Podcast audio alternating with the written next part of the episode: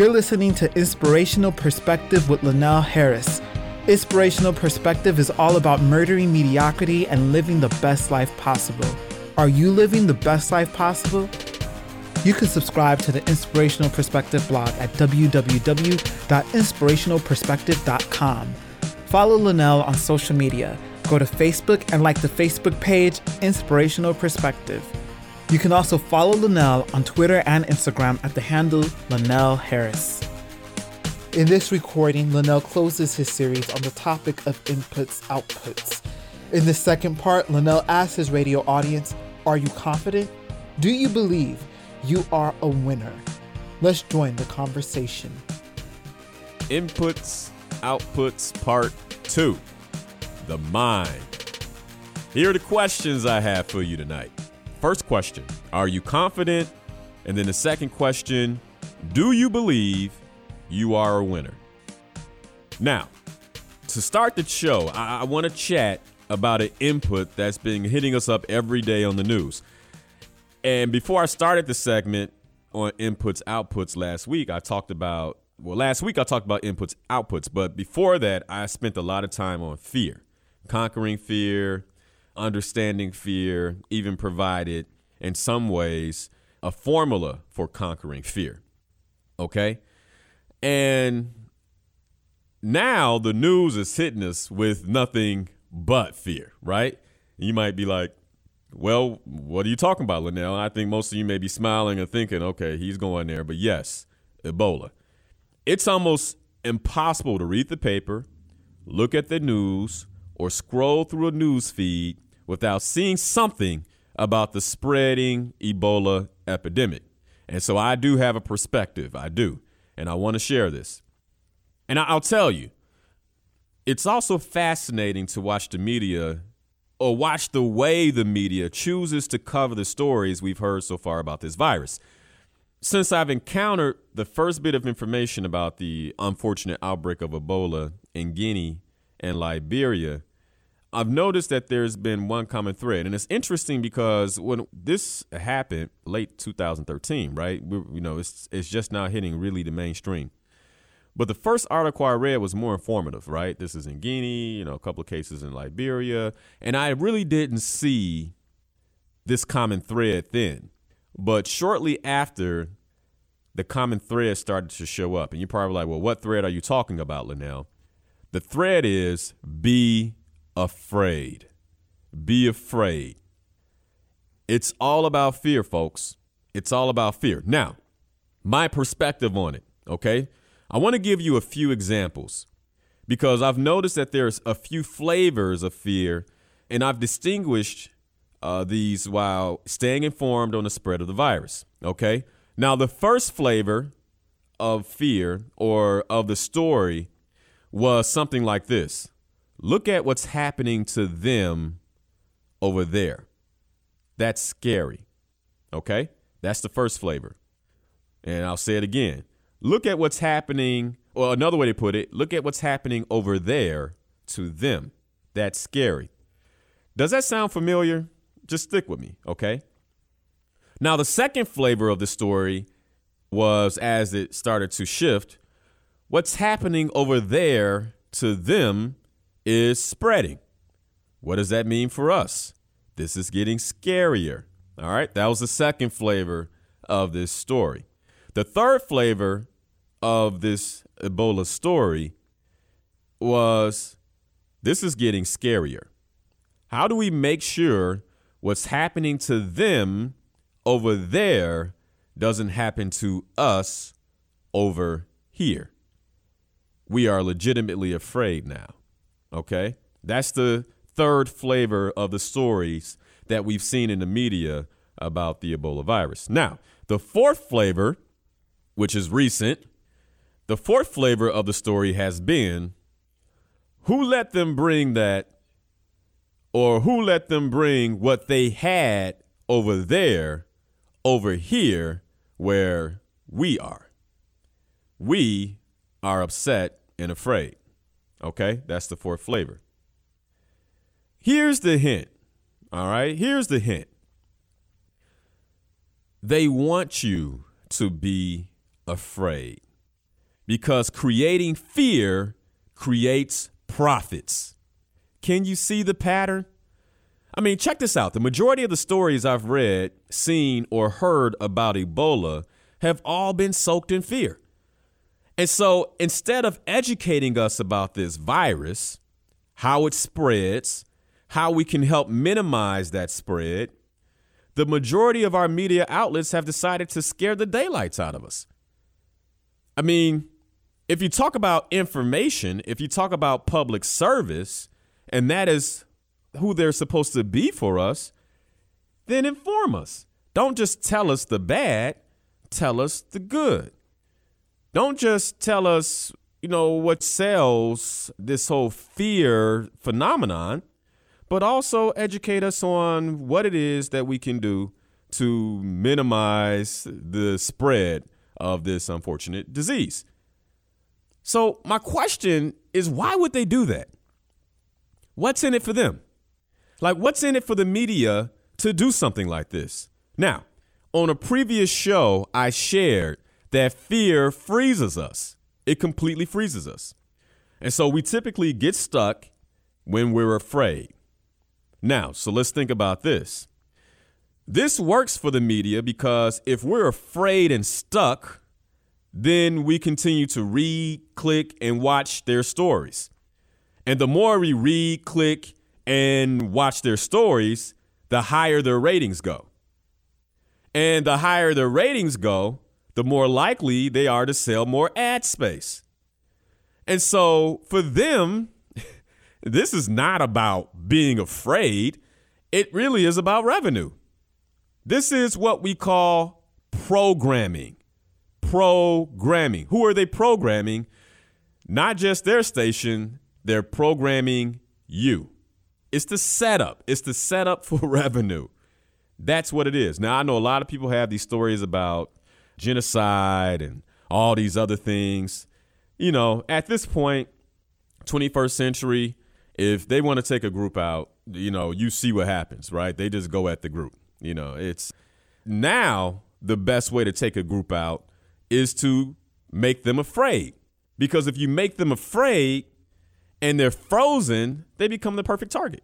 I mean, think about it. If fear freezes and now we're afraid and we're not moving, then you become the perfect target. So now, if this is about revenue, think of it this way they're making a profit on our fear.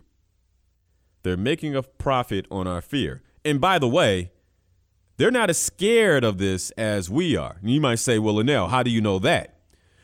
I say this because they're actually sending their reporters and their journalists on these planes right into the heart of the outbreak to show you the scenes and pictures of Ebola's terrible toll to solidify your fear.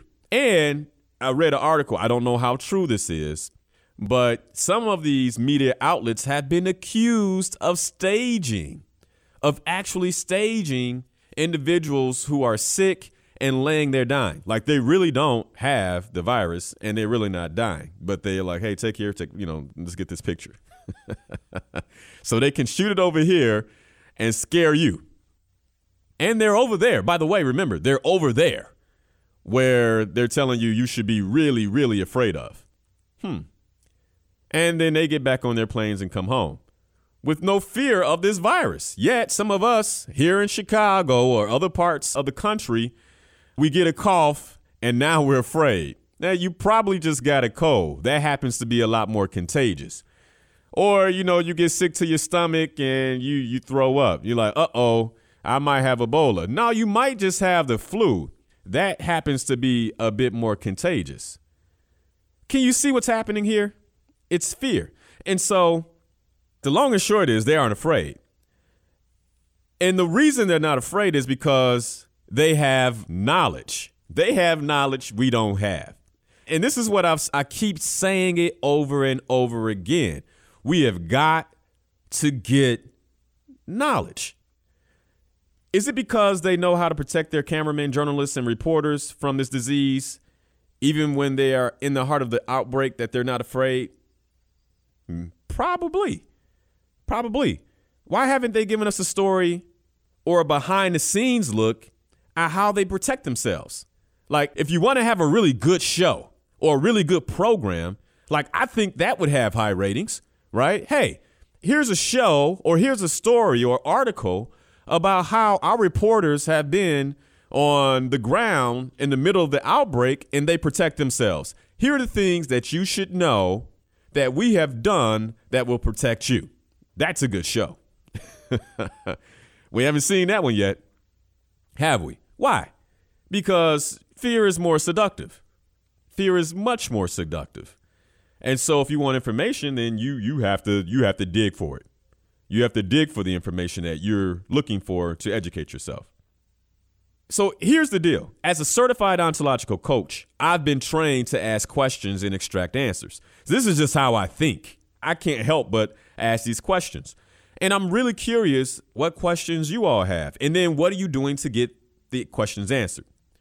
Because getting your questions answered and attaining the knowledge you need can get us all back to focusing on the life we want to live. Now, don't get me wrong this Ebola outbreak is serious business, but it's also just the type of thing the media uses to distract us from our life's purpose, goals, dreams, and aspirations, and then get you frozen. Remember, fear freezes, and living a powerful life that is led by your purpose requires you to be in action, to be in action, not frozen.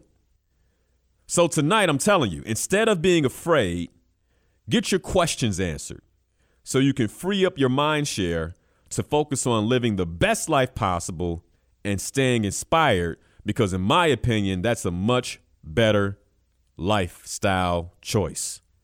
All right? So that's what I have to say about Ebola. Now, I probably won't bring it up again. and I said it's serious, all right? So don't nobody go out there and say, you know, Linnell is saying that, you know, Ebola is a dud. No, the outbreak is serious, but it's also just the type of thing the media uses to distract you from your life's purpose, from your goals, from your dreams and aspirations. They would much prefer for you to be glued to the TV with your mouth open, astounded at the next piece of news, the next little the little uh, bit of information that they throw at you about what's going on versus you really being purposeful about building your life based on your goals, your dreams, your aspirations, your purpose. All right. So that's what I have to say about that. All right. Tonight's topic inputs, outputs, part two the mind. Are you confident and do you believe you're a winner? So, some time ago, I shared this story, and I think for the purpose, for the topic tonight, it would make sense to share the story again. So I was at Walgreens. This is probably about a year ago. And I blogged about it too. So if you want to just put Walgreens in the search bar and that blog will pop up. Um, I don't write about Walgreens too often. anyway, so I'm, I'm at Walgreens and I'm standing in the checkout line. I'm at the Walgreens in my neighborhood. And I'm, I'm trying to buy a few things for the house, or maybe it was a prescription. I can't remember. And I, I noticed this interesting exchange between the cashier, female cashier, and this gentleman. And basically, this is what went down. The gentleman in front of her was completing his transaction with the cashier. And as she handed him his receipt, she began explaining the survey option at the bottom. And you guys have seen this before, right? She shared with him that he would have a chance to win $3,000 by completing the survey at the bottom based on, you know, customer service and his experience at Walgreens. And with barely any knowledge of her explanation and her apparent optimism, this gentleman took his receipt and muttered under his breath, There is no way I would ever win $3,000. Now, I've told this story before, and I share with you that when I heard that, it struck me as odd. Because when I heard the cashier share the $3,000 opportunity, my reaction was quite different. I began to think to myself, now check that out. If I take time to fill out this survey, I could win $3,000. Like, hmm, what could I do with $3,000? Man, I need to start making time to fill out these kind of surveys. You know, like, I, I mean, I, that's how I started processing it, okay? And the gentleman in front of me handled it completely different. Like, oh, that's all I'll never win. And so I, I watched him as he walked out the store, and I noticed that his countenance was defeated. You know, his face looked grim, and he basically had the reflection of defeat in his very body language. And immediately I, I felt this deep sorrow for him.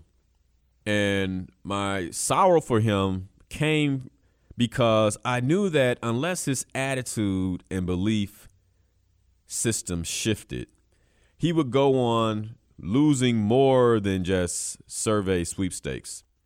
But he would go on losing at this game called life. And he will go on losing not because he's a loser, but because he lacks the belief that he can win. Now, you may be asking, all right, what does this have to do with inputs and outputs, Linnell? Well, let me ask you a couple of questions. Because our inputs, in a lot of way, dictate our outputs. And there are inputs that we've taken over a long time or years ago that still impact us today that we haven't dealt with. Okay? And so my questions are this Do you really believe, really believe that you can win? And the second question is Do you see yourself as a winner? And if the answers to those questions are no, consider that it's not you that's answering the question, but it is the calculation that you're arriving at based on inputs that have settled deep inside you. Okay? And that is why the output is no. Now, there are some of us who actually believe that we can win. However, the input is inside of us to translate the actions that we take as no, right? So you have an idea but you don't ever do anything with the idea. You get stuck. Fear kind of gets you stuck, it takes over. And so there's a mental belief, but the ability for that input or that belief to translate into an output, it runs into something else that's there. And so that never happens. Now, here's the deal with every new day and the experience these passing days bring, I am beginning to really understand the importance of viewing life through the lens of possibility and abundance versus the lens of deficiency and scarcity. Okay? How can you win if you're unwilling to play the game? And a lot of us are unwilling to play the game. Like we're just in it. I've talked about it before last week. Surviving isn't playing the game to win. That's playing the game to survive. There's a difference. Playing the game to win is coming at life with the lens of possibility and abundance. Okay? So, how can you get better if you're unwilling to hear a critic's feedback? Or how can you get better if you're unwilling to take a deep look at how you view life? And the question really is what lens are you using to view your life? What lens are you using? Are you waking up every day with the expectation to win? Every day. Like every day you wake up, you expect to win. You expect to deliver a great presentation. You expect to deliver excellent work. You expect to make traction in your life that you spend the 24 hours of that day, it will get you further. Like you're on a journey, you're higher up the hill you're higher up the mountain, etc. Are you demanding that life pay you a full salary of happiness, fulfillment, and personal contentment? Because if you're not, if you're not, this is a good time to take a look at what's going on with your inputs, not just today, but inputs that may have created something from a long time ago. Okay? Now,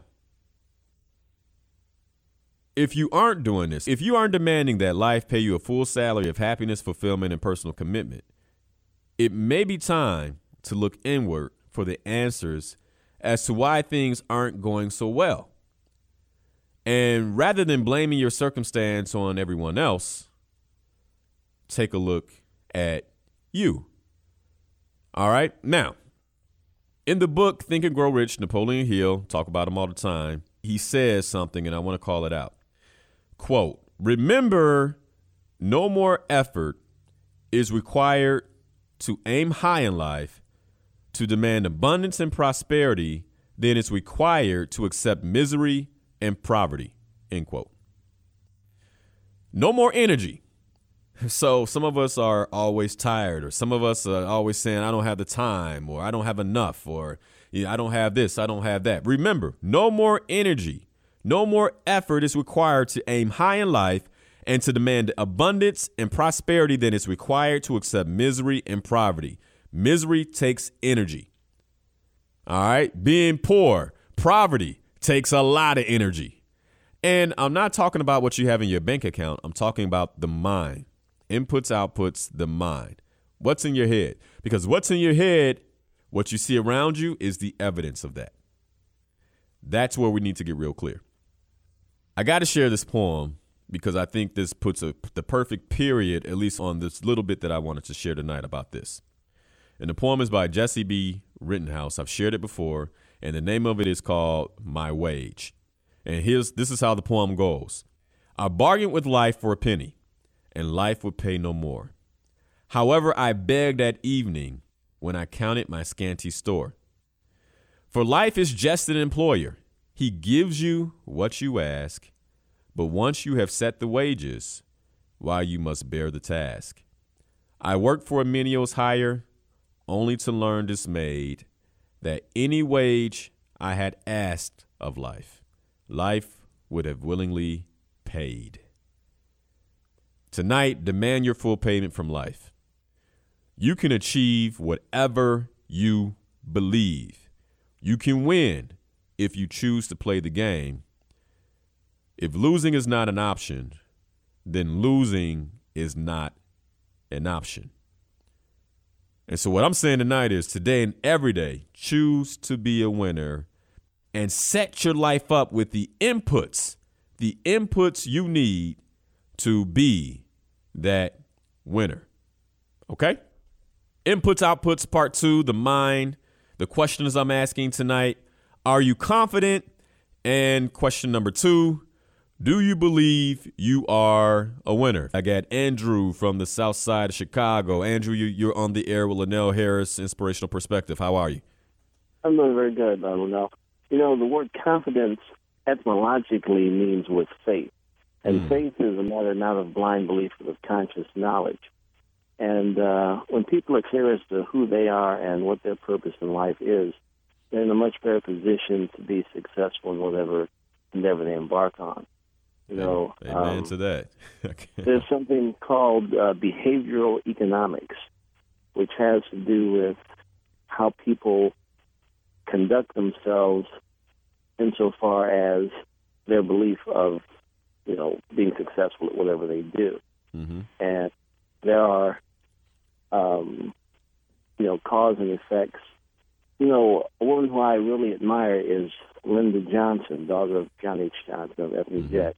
She's um, a Nichiren Buddhist, and Nichiren Buddhism deals with laws of cause and effect and karma, and it has a lot to do with just in every aspect of a person's life what they do as showing they believe they can be successful at whatever they do. And when people get into habit patterns of speaking about what they want as opposed to what they fear, and um, assiduously avoiding what constitutes self-negative language, they tend to find themselves being more successful at achieving their goals. Well said. I agree with everything you said, Andrew. I couldn't say it any better, man. Thanks for the phone call. Thanks for that dropping that knowledge for us. Thank you, Linnell. It's always inspirational hearing you.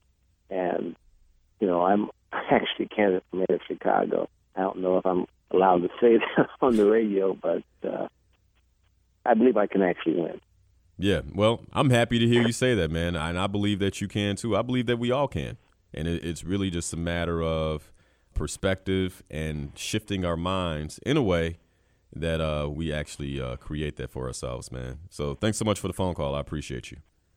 Thank you, now. All right, all right. Uh, great comments. I can't say it better. Um, it's wonderful, and I think that really uh, sets us up for the next thing that I wanted to share, which is really about confidence, right? I love how he the comment that he made about confidence and what confidence means. I took a note there. I'll definitely be researching more about that word, man. And this is why I appreciate you guys because you just, you know, I'm constantly expanded, right? Listening to the station and being on the air. So I appreciate that phone call, Andrew. This is what I was going to share. And this is in regards to confidence because I experience uh, lack of confidence in my own life. And uh, I'm just thankful that I can distinguish it now. So early in my professional career, I was uh, a fairly timid and quiet guy, believe it or not. And um, I was elevated to management largely due to my knowledge and expertise. But what I lacked was self confidence. And I lacked the self confidence to be really, really be labeled a leader. Okay. And so I often struggled when expressing an idea or articulating a point of view that I knew would not be popular or well received by my peers or other leaders with influence. And that was until I had the opportunity to work for a new boss. Now, the best way to describe my new boss would be a bull in a china shop or a lackluster leader, okay? and this boss was new to our department, she was new to the work and really held no reservations when making erroneous claims and barking out orders. And um, so, due to my deep experience in the field, I quickly realized that this leader was clueless. Like we'd be on conference calls and, and something would be said, and I'd be like, what? You know, because I did know my work. I didn't have the confidence I needed, but I knew my craft. Okay. And uh, like a lot of us out there. So, and what I noticed was that, you know, it was cluelessness. And even though clueless, the demands and the messages that were relayed were relayed with the utmost confidence. Utmost confidence. Even though there was no idea of what was being said. And so my boss's direction, whether correct or incorrect, came with a heavy weight of influence due to the tone of unwavering confidence and or faith like what Andrew was saying, right? Like, hey, do this because if you do this, this will work. And often I'm like, no, nah, I won't. Because I mean, I knew the science behind my industry, okay? And I'll tell you, even today, I still consider that boss one of my worst leaders, period. One of my worst leaders.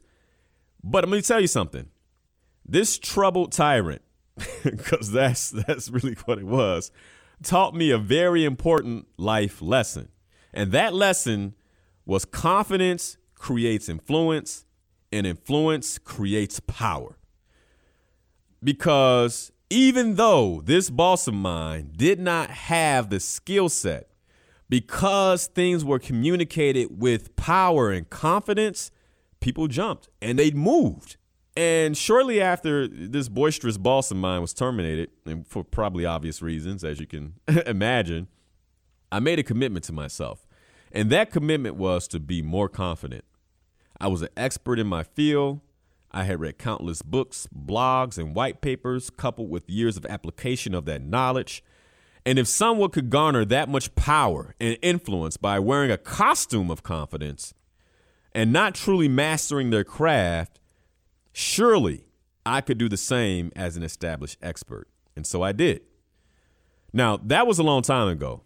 And since then, I've encountered a plethora of confident, lackluster leaders, along with timid, quiet, and insecure experts. I've done what I could do to encourage and build the self confidence of these definite experts, but all too often, their lack of confidence killed their careers. Now, the longer I live and the more I experience, I'm beginning to realize something.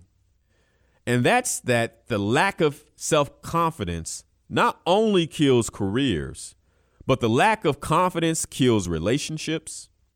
The lack of confidence kills ideas. the lack of confidence kills dreams.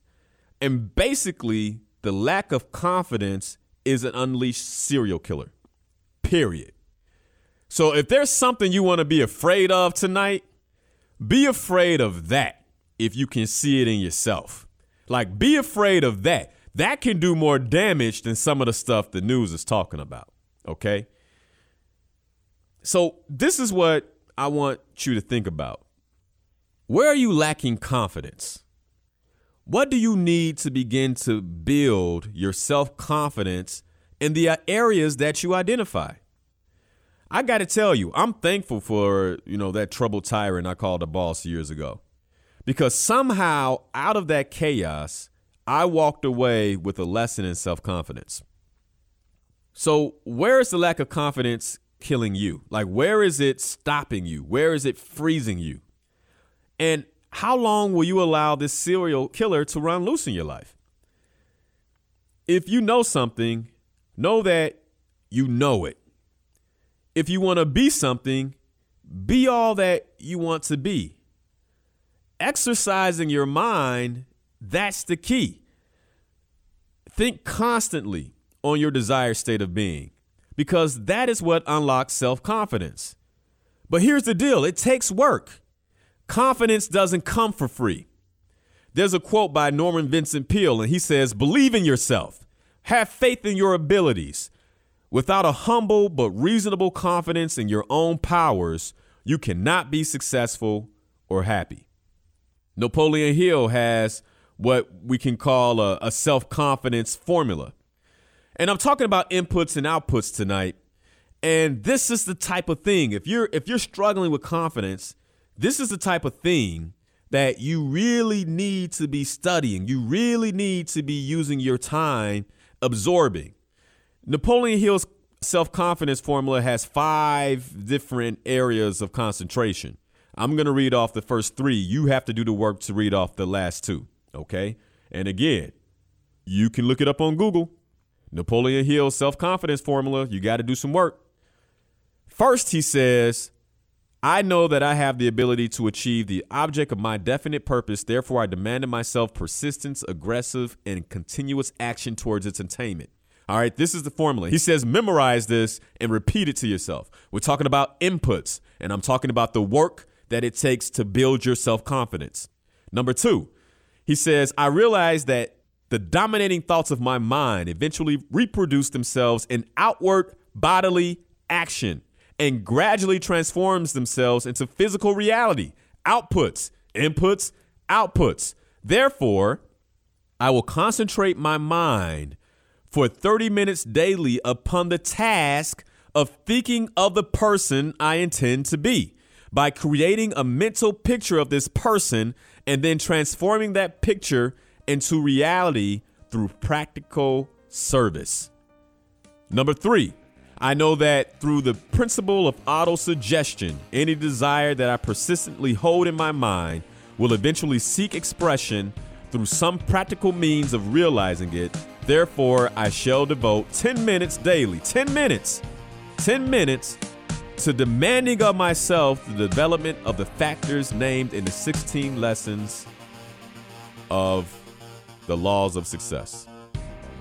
This episode of Inspirational Perspective was recorded at the Midway Broadcasting Corporation in Chicago, Illinois on WVON 1690 AM, The Talk of Chicago.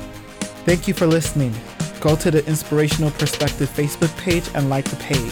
Follow Linnell Harris on social media at the handle Linnell Harris. You can find him on Facebook, Instagram, and Twitter with that handle. Text Inspired to 43783 to receive free inspirational quotes and updates.